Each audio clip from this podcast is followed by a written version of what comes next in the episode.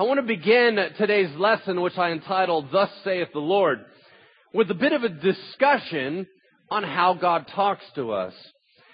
There are certain questions in Christianity and in life that you need to lock down. You need to sort it out in your head and figure out where you really stand and then hold to it. One of those questions is things like, is God good?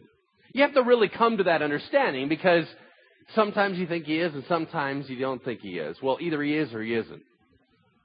So you gotta sort in your mind, is God good all the time? That's, that's a question like that.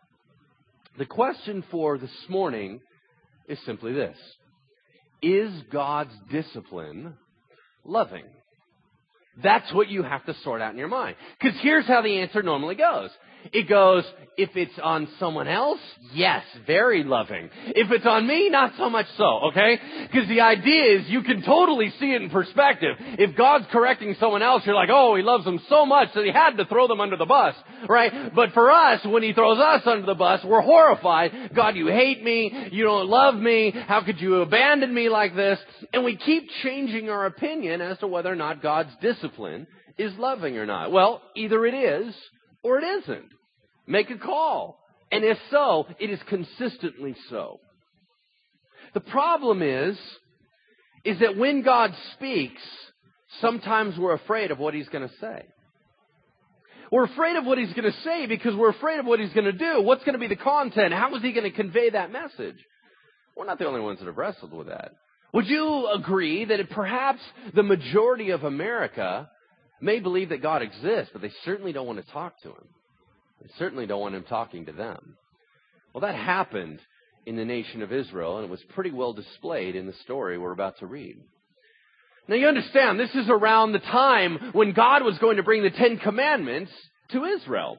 He's about to give his law to his people.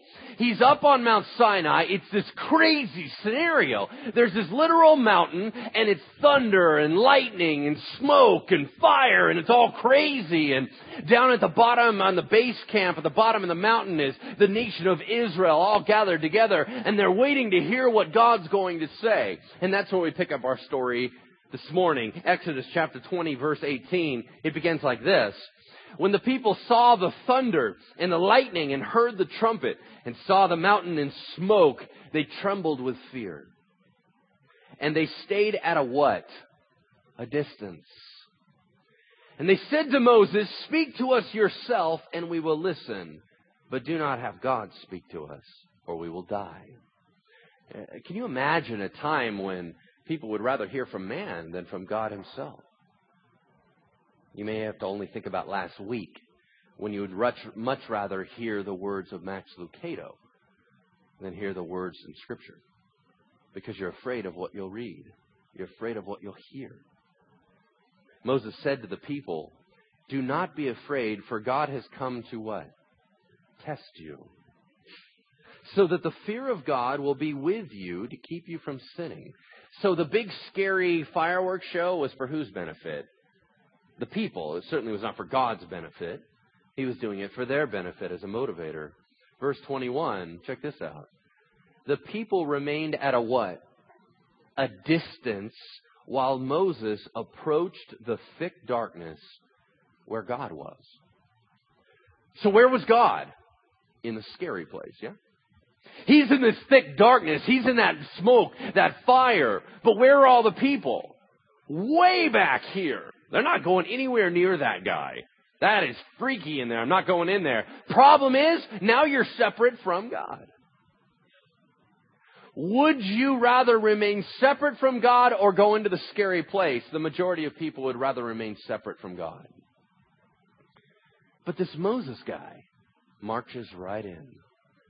Is he not merely an Israelite, just like everybody else? Is he not just a man? He's not a superhero. He's a guy. Why is this guy marching in boldly when everyone else is scared to death and staying back? What does he know that they don't know? Well, man, the more you read about this Moses guy, it just gets worse. Go to the right in your Bibles, 10 pages, page 64. Exodus chapter 33, verse 7. We pick up the story a little bit further down in history. Exodus chapter 33 verse 7 says this. Now Moses used to take a tent and pitch it outside the camp some distance away, calling it the tent of meeting. Anyone inquiring of the Lord would go to the tent of meeting outside the camp, and whenever Moses went out to the tent, all the people rose and stood at the entrances to their tents, watching Moses until he entered the tent. As Moses went into the tent, the pillar of cloud, that's God's presence, would come down and stay at the entrance while the Lord spoke with Moses. Whenever the people saw the pillar of cloud standing at the entrance to the tent, they all stood and worshiped, each at the entrance to his tent. And the Lord would speak to Moses what? Face to face. That's right. Two of you are reading along. Praise the Lord. As a man speaks with his what? Friend. Then Moses would return to the camp, but his young aide Joshua, son of Nun, did not leave the tent. So Moses not only approaches into the scary darkness, but now you have him engaging with God face to face as with a friend. What in the world does he know that they don't know? Because he seems to be the only one that's engaging with God in this manner. Let me ask you this. Does God always yell? Does he sometimes yell? Well, yeah, certainly he does. Sometimes he's pretty scary, yeah? But does he always do that? No. Why? What makes the difference? There's a story that impacted me uh, pretty greatly. It was about nine years ago. I have a niece who's ten years old, and when she was about one years old, she's hanging on her dad's neck. And I love kids. Okay, I'm a big, huge kid lover, and I, I love to get down on their level. And I'm the kind of guy that if you are a child and you bring a stuffed animal into my presence, I will meet your stuffed animal. Okay? I will have to introduce myself to your stuffed animal. I want to know what his name is or her name, and that way I know that I'm loving on your best friend. Does that make sense? I get down on their level and I'm like, hey, what you, how you doing? And all the kids like to run around and give me hugs here at church. I love that kind of stuff. So sure enough, here comes my niece, the, the first child from this brother and sister-in-law, and I wanted her so bad to like me. I wanted to be like the best uncle ever. So she walks into the house, and I've only been around her a couple times, and I went, hey, how you doing? Scared the living daylights out of her. My voice is huge. It was indoors. She had just woken up, and it was like, ah, what are you doing in my face? You're scary. And I'll never forget what my brother-in-law said as he was holding her. He, and he, he and I have a great relationship. He goes, don't worry, honey, I wouldn't want to talk to him if he talked to me like that either. I was like, oh, totally hurt my heart. I was like, I just scared the little one. Oh, I feel terrible. Never forgot this. Nine years. Still remember the story. What I began to lock into my mind is something that I knew, but then I had to put into practice, and that is that all children are different. Not only that, but the time of the day in which you engage with children are different. All their personalities are different. And different periods in their life, they're very different. Sometimes you gotta be the loud crazy guy, otherwise they think you're boring, right? And there's other times when you gotta whisper real quiet. You gotta go, hey honey, how you doing? What's going on? Is that your little pink bear? What's his name? That kind of stuff. There's some times when you joke around, you're the gruff one, you're teasing them and you're laughing. There's times when you're kind of shielding your face and pretending like you're not paying attention to them to get their attention. There's a bunch of different tricks. You do it different based on what the child needs at the time, yeah? God does the same thing. God doesn't always yell. As a matter of fact, the majority of the time, He does not. As a matter of fact, there's a story that describes that. If you go to the right in your Bibles a little further. 1 Kings chapter 19 verse 7, page 255. The Bible's handed to you, 255. 1 Kings chapter 19 verse 7. 1 Kings comes right before 2 Kings, praise the Lord. I'm here all day. Thank you. 1 Kings chapter 19 verse 7. Let me give you a little setup on this one. This is one of the coolest stories in, in the Bible.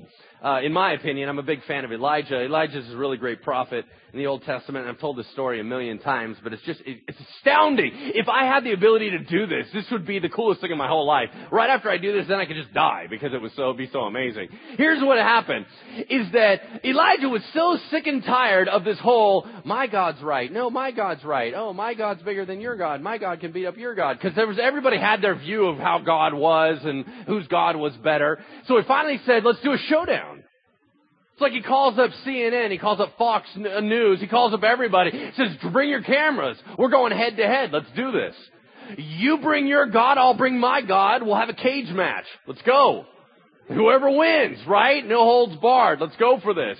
And he said, all right, I'm going to do it in front of everybody. You bring all your guys. So 450 prophets of the bad guy, the fake God, they show up on one side and Elijah's all by himself on the other side and they're on the top of a mountain. It's all dramatic. Everybody's gathered around and they're all trying to watch this. And he said, all right, here's how it's going to go. Sick and tired of fighting about this?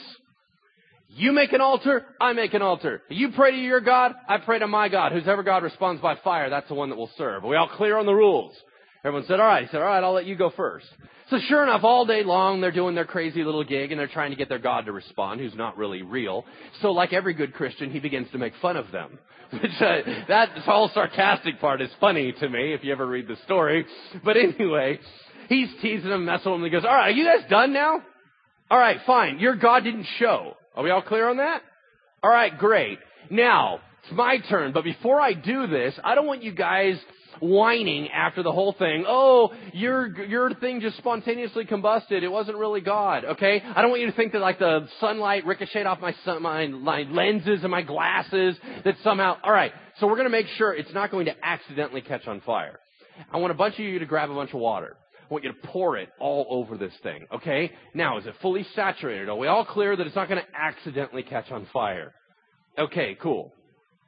God, show them you're real.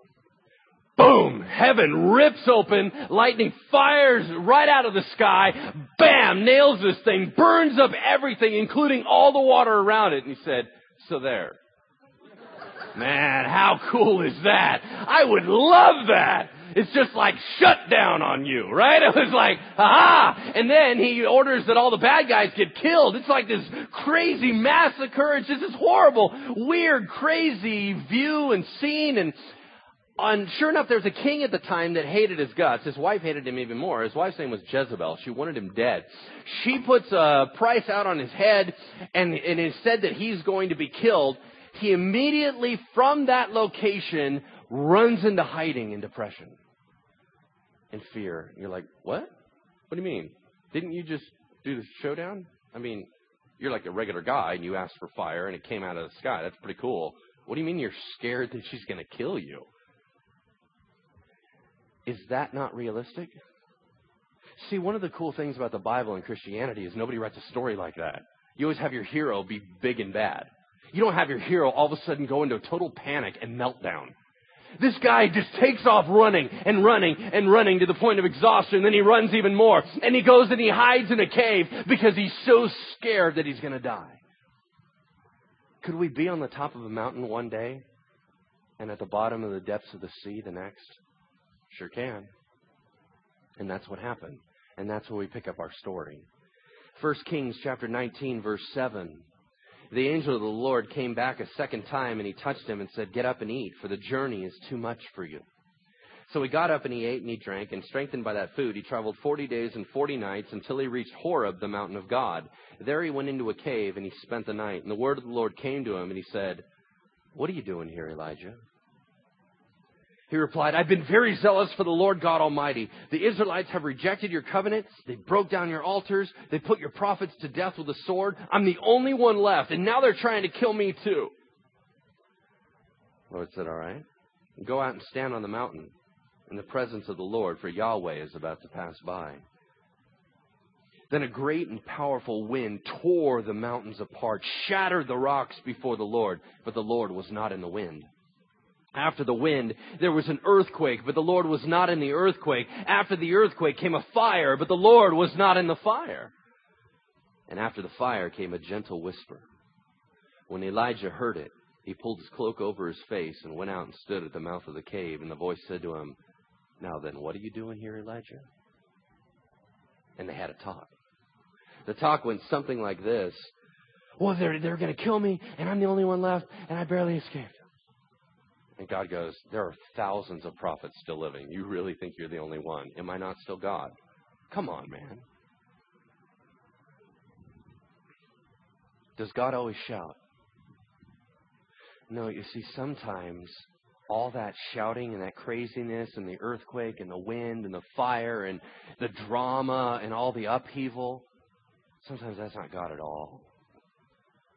Sometimes it's after all that stuff passes by and there's a quiet little voice And God goes, What's going on? Well, you'll never believe it. Oh, and we get all excited. He said, I want to ask you again. All right, I'll meet your needs. What are you doing here again? That gentle, still, small voice. Let me tell you something I believe very strongly, and you can argue with me because you can sit there and go, show me exactly in Scripture where it happens. I don't know. Kind of seems to be all through it. But this is something I believe very strongly, and that is, I believe that if God needs to get you a message for you to alter, to change, if he needs to convict you in the areas of wickedness or sin, if he is looking at something that is unhealthy in your life and he wants to root it out, I suggest to you that he will tap you on the shoulder quietly. I believe that he will warn you over and over and over again, very gently, very quietly, very peacefully, just between the two of you. Because I believe that it is God's desire to keep a matter between the two of you unless it is unable to be done. I believe that God does not want to go public. I believe that God does not want to humiliate you. I believe that God does not want to embarrass you. God does not want to cause this great tumult and show all your neighbors how screwed up you really are. I believe it's God's desire, just like a wonderful parent, to have a talk with you first. You guys, what would you do if you had a small child? And they come home from a friend's house and they have a toy in their pocket that you know you didn't buy. What do you do? You, do, you, do you immediately throw open the floodlights, shove them out in the cold, and start screaming to your neighbors that you need to start stoning your children because they're horrible thieves? Come on. That's not how you treat a child. That's not a good parent. What do you do? You usually get down on their level depending on how old they are and you say, honey, what do you got in your pocket? And they go, a Barbie head. and you go, honey, why do you have a Barbie head in your pocket? Because I like it. Okay. Where'd you get the Barbie head? From Jennifer's house. Did you say you could have it? Kinda. Okay. Did you say you could take it home? No. Well, then why'd you take it home? Because I like it. But do you understand that you're not allowed to take things that aren't yours? You do understand that that's wrong. Yeah. And she starts to cry. But I didn't, I didn't, doesn't even know what to say. That's what good parents do. They talk with their kids gently, one on one. And that's what I believe God is doing with us. I believe that God is tapping you on the shoulder and going, Why are you doing that? That's not you. Come on. That's not how I built you. I didn't die on the cross so that we could walk like this. I didn't ask for you to get into bondage, into slavery, into an addiction. Come on. This is not what my kids do. no. Why are you spending so much time there? Why do you want to be with them so badly? Why does that dominate your thoughts so much? Why is that more important than me? I just keep whispering you. I keep telling you, can we please change? This is not healthy for you. It's not good. And if you continue on this path, it's going to lead you into trouble. No, I don't want to get anyone else involved in this. No, I don't want to get loud. I want to be very gentle with you, but you're not listening to me. So yes, I'm going to kick up the volume a little bit, but I'm warning you right now, I don't want to go public. Let me ask you a question. Who looks bad when it goes public? Well, Answer it very honestly. When the sheep are messed up, who does it reflect poorly on? The shepherd. Do you understand? If God goes public with your sin, he takes the hit. It's not for his benefit. What, you think he's proud of you? You think that that makes him look good. You think he enjoys the idea. Somehow we get this stupid idea that God is up there trying to figure out a way to humiliate us. That he gets some great joy out of embarrassing you. No, that's not the heart of God. God would much rather deal with it in a quiet family manner. I believe that he so badly, like a good parent, wants to whisper to you and say, Can we please correct this? But yeah, if you shut off the alarm clock enough times and finally throw it and smash it against the wall, he's got to go public. But I don't think he wants to. Are there any warnings that God has been tapping you on the shoulder about? Stuff that He's been whispering to you for years? Going, that's going to get you in trouble. It's going to mess with you. Don't do it. Walk away. Don't handle that. You keep toying with it. Don't play with fire. Is any of that stuff going on with you? I know he taps on me like that. Will you ever be able to hear it? Will you be resistant to it? Have you been resistant to it? Because he's trying to whisper. And sometimes it's flat out rebellion where it goes head to head. And there are some of us that are so arrogant to believe that we get to dictate to God what sins will be addressed and which ones won't. For that, I have a story. It's a story that's been overused by pastors everywhere, but I've only told it once before, and it was years ago, so deal with it. Here we go. It's one of my favorites, so I'm sharing it. Two battleships assigned to the training squadron had been at sea on maneuvers in heavy weather for several days. I was serving on the lead battleship and was on watch on the bridge as night fell. The visibility was poor with patchy fog, so the captain remained on the bridge, keeping an eye on all the activities. Shortly after dark, the lookout on the wing reported, Light bearing on the starboard bow. Is it steady or moving astern? The captain called out, and the lookout replied, Steady, captain, which meant that we were on a dangerous collision course with that ship. The captain then called to the signalman. Signal the ship. We're on a collision course. Advise you change course 20 degrees. And back came the signal. Advisable for you to change course 20 degrees. The captain said, send this. I'm a captain. Change course 20 degrees. Reply came, I'm a seaman second class. You better change course 20 degrees. By that time, the captain was furious and he spat out, send this. I'm a battleship. Change course 20 degrees. And back came the flashing light. I'm a lighthouse. so we changed course. Listen, this is the year of doing stuff. This is a year of world impact. This is a year of justice. And God wants to begin by cleaning out the house of God. And He wants to begin by whispering to you that you and I have injustice and corruption in our lives. And He's going to try to tell us that quietly. And if we do not respond to the whisperings of God, He will go public and expose us. And I believe that it is our challenge, it is our call to respond to His whisperings while it is still today. That we can respond to His call while it's still the day of salvation, while it can still be heard. And that, I believe, is the challenge to Israel. But make no mistake, the fill in the blank is true. We must do something. It is this. From what injustice must our country or our household repent? From what injustice must our country or our household repent? Would you turn with me to the book of Amos? Amos chapter 7 verse 1, page 651 in the Bible's handed to you. Amos chapter 7 verse 1. I'll read the first three verses and then we'll pray for the word. Amos chapter 7 verse 1, page 651. It begins like this. This is what the sovereign Lord showed me, Amos said.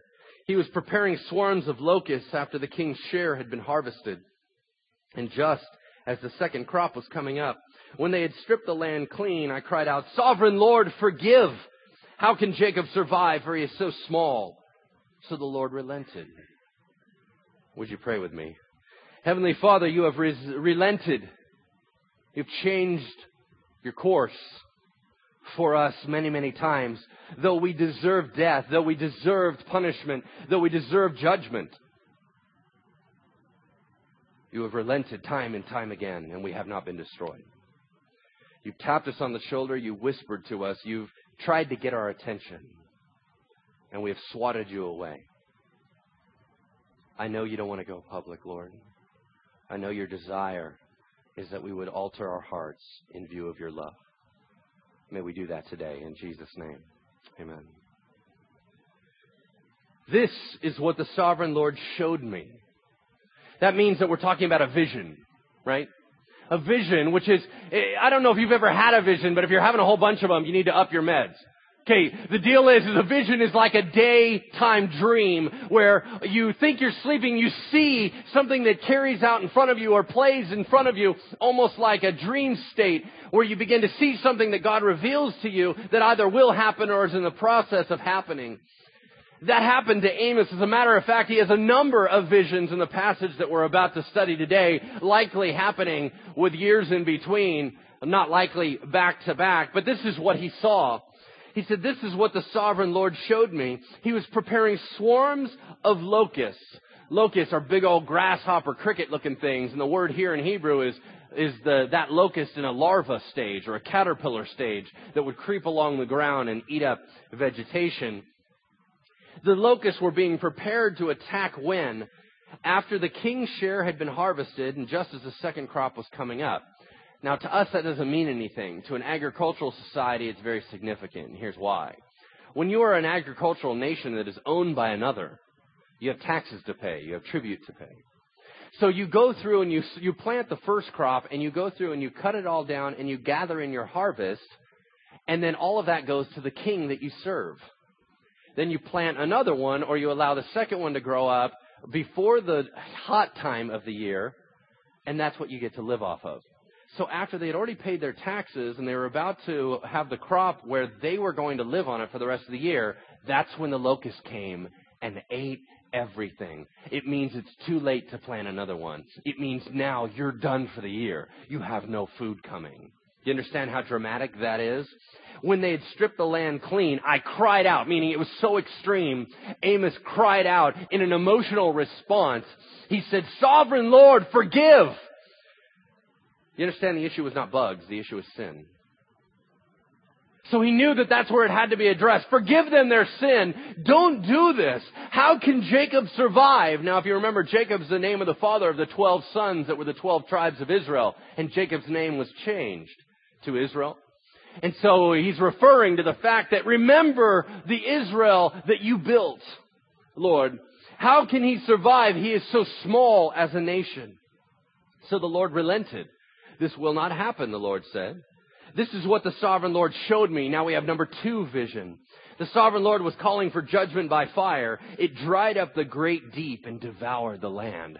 The great deep is what we would refer to as the water table. The, the water underneath the soil that would, that causes the springs to pour out.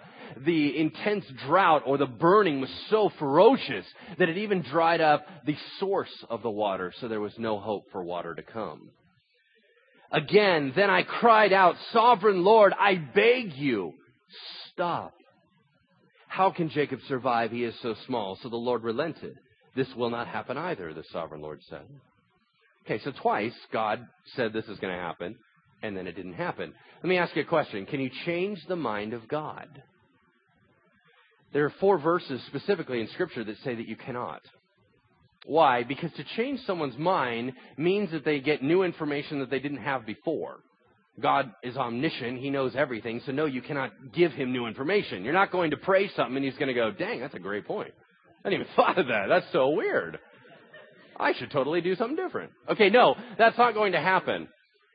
And yet the Bible is full of stories of intercession full of stories. You think about Sodom and Gomorrah. Remember, God was going to go in and destroy it. So all of a sudden he gets in this debate with Abraham. And Abraham's like, where are you going? He goes, well, I'm going to go kill a whole bunch of people. And he's like, well, hold on. What if there's like 50 righteous people there? And he's like, okay, I won't kill them. And he goes, well, what if there's like 40? All right, I won't kill them if there's 40. Well, okay, so what if there's 30? And they go through this debate back and forth.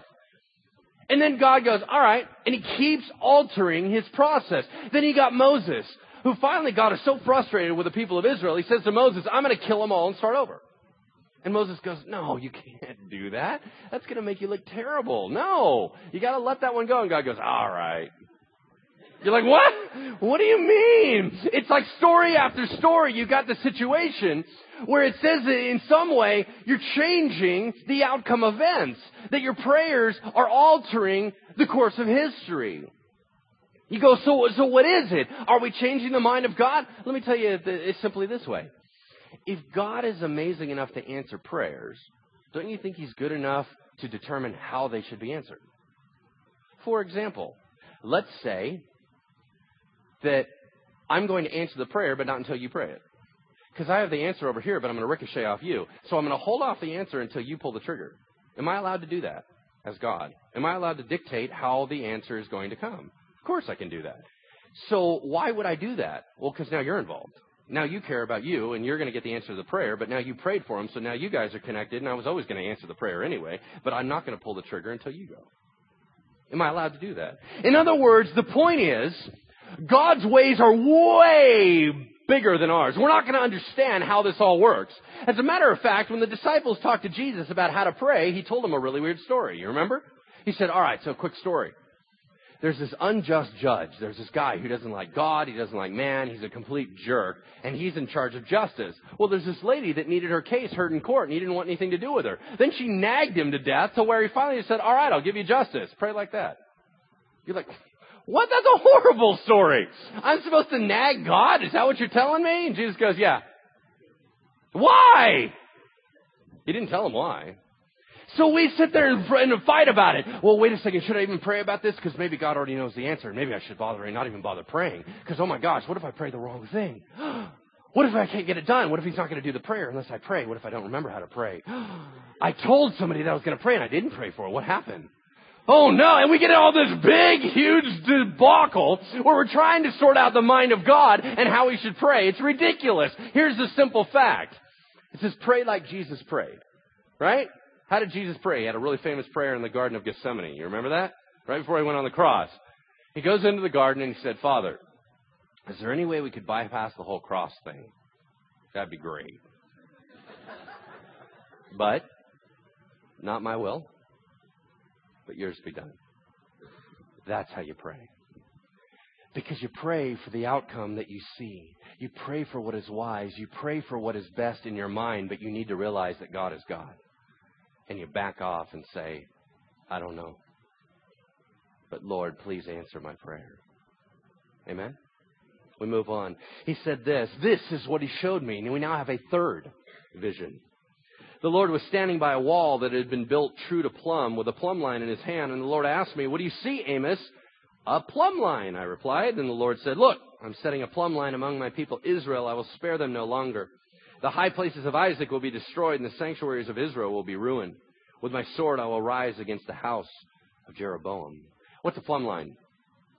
Uh, I don't know necessarily if they're used all that much today. It's kind of an ancient ruler concept, but it's very simple. If you have a weight on the end of a string, it makes the string straight. We all following that? And then you hold it up against something and you figure out if it's straight. It's not rocket science. So you hold it up against a wall, and he said originally he was standing next to a wall that had originally been what? Built absolutely straight, built true to plumb. In other words, he's talking about the nation of Israel. When he first started the nation, he told Abraham, leave the place where you're living, go where I asked you to go, be obedient. And Abraham said what? Okay. And everything was cool. Everything was perfect. Just like in the Garden of Eden. Be in the garden where I want you to be, love on me, say yes to me, and everything was perfect. But then they went askew. So did Israel.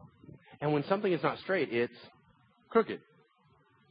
So God goes, I'm going to hold a string in the middle of the people of Israel, and you're going to see how crooked you really are. And because you're crooked, I will come with judgment. And that's where we pick up the story. One side note one of the reasons I believe that every knee will bow and every tongue will confess that Jesus Christ is Lord in the end is because you're, you and I are not graded on a curve. What you really think that you're held up and you're going to get in heaven because your righteousness is better than mine? Or are you mistaken? You're going to be held up against the pure and faultless Son of God. You've never felt so crooked. But praise God, if you are a believer in Jesus Christ, He handled that on the cross, and now the Father sees you, and you look an awful lot like Jesus. And you look perfect. Amos chapter 7, verse 10. Then Amaziah, that's a guy. Amaziah, the priest of Bethel, he's the high priest of Israel at the time, the northern portion. Their worship center was at a city called Bethel, and it was half idolatrous, half legit. It was kind of mixed up. Then Amaziah, the priest of Bethel, sent a message to the king, Jeroboam of Israel. He said, Amos is raising a conspiracy against you in the very heart of Israel. The land cannot bear all his words. For this is what Amos is saying. Jeroboam will die by the sword, and Israel will surely go into exile away from their native land. Then Amaziah said to Amos, Get out, you seer, meaning you prophet. Go back south to the land of Judah where you live. Earn your bread there, suggesting he's doing it only for money. And do your prophesying there. Don't prophesy anymore at Bethel because this is the king's sanctuary and the temple of the kingdom. In other words, you're messing with the boat. You're rocking it. Knock it off. Get out of here. We don't want to hear your bad news. We don't want to hear what you're saying from God. You're done. Walk away. Amos answered Amaziah, Hold on a second. I was neither a prophet nor a prophet's son, meaning I didn't learn this. I wasn't born into this. I didn't even want to do this. I'm not a prophet. I was a shepherd for crying out loud. I took care of sycamore fig trees. But the Lord took me from tending the flock and he said to me, go prophesy to my people Israel. Now then, you hear the word of the Lord. You say, do not prophesy against Israel and stop preaching against the house of Isaac. Therefore, this is what the Lord says. Your wife's going to become a prostitute in the city. Your sons and daughters will fall by the sword. Your land will be measured and divided up, and you yourself will die in a pagan country. And Israel will certainly go into exile away from their native land. So there. So there's not in the original text. I added that. That is the advanced revised version, right? By the way, for crying out loud is not in the original text either. Moving on. Here's all I want you to know. Don't kill the messenger. Yeah? Next time your non-believing coworker that knows nothing about Jesus Christ walks up to you and goes, Really, you're a Christian? That's so weird. I totally couldn't tell. Don't blame him. You're the problem.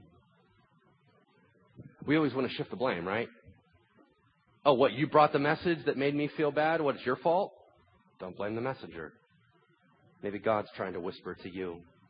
This is what the sovereign Lord showed me. We now have a fourth vision. A basket of ripe fruit. What do you see, Amos? He said. A uh, basket of ripe fruit. I answered. Then the Lord said to me, The time is ripe for my people Israel. I will spare them no longer. In that day, declares the sovereign Lord, the songs in the temple will turn to wailing. Many, many bodies flung everywhere in silence.